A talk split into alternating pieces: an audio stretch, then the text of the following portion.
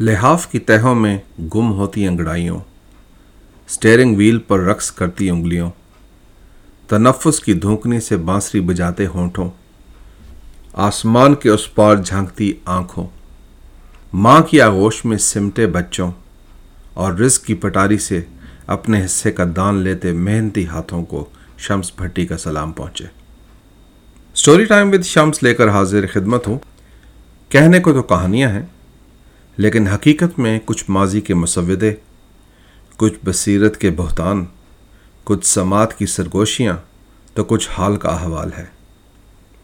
یہ pod cost سب کا سانجا ہے۔ پوری کوشش کی ہے کہ موضوع بھلے کتنا ہی تیکھا کیوں نہ ہو، لیکن تہذیب و تمدن اور اخلاق کا دامن ہاتھ سے نہ چھوڑا جائے۔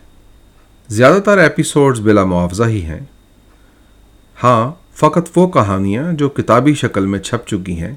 ان کے لیے ایک مناسب ہدیہ مختص کیا ہے۔ یہ پوڈ کاسٹ میرے شاد شدہ کام کے لیے آڈیو بک کا بھی پلیٹ فارم ہے۔ آپ کی آرا، آپ کی حوصلہ افزائی اور تحسین ہی زیادہ رہا رہے گی۔ شکریہ۔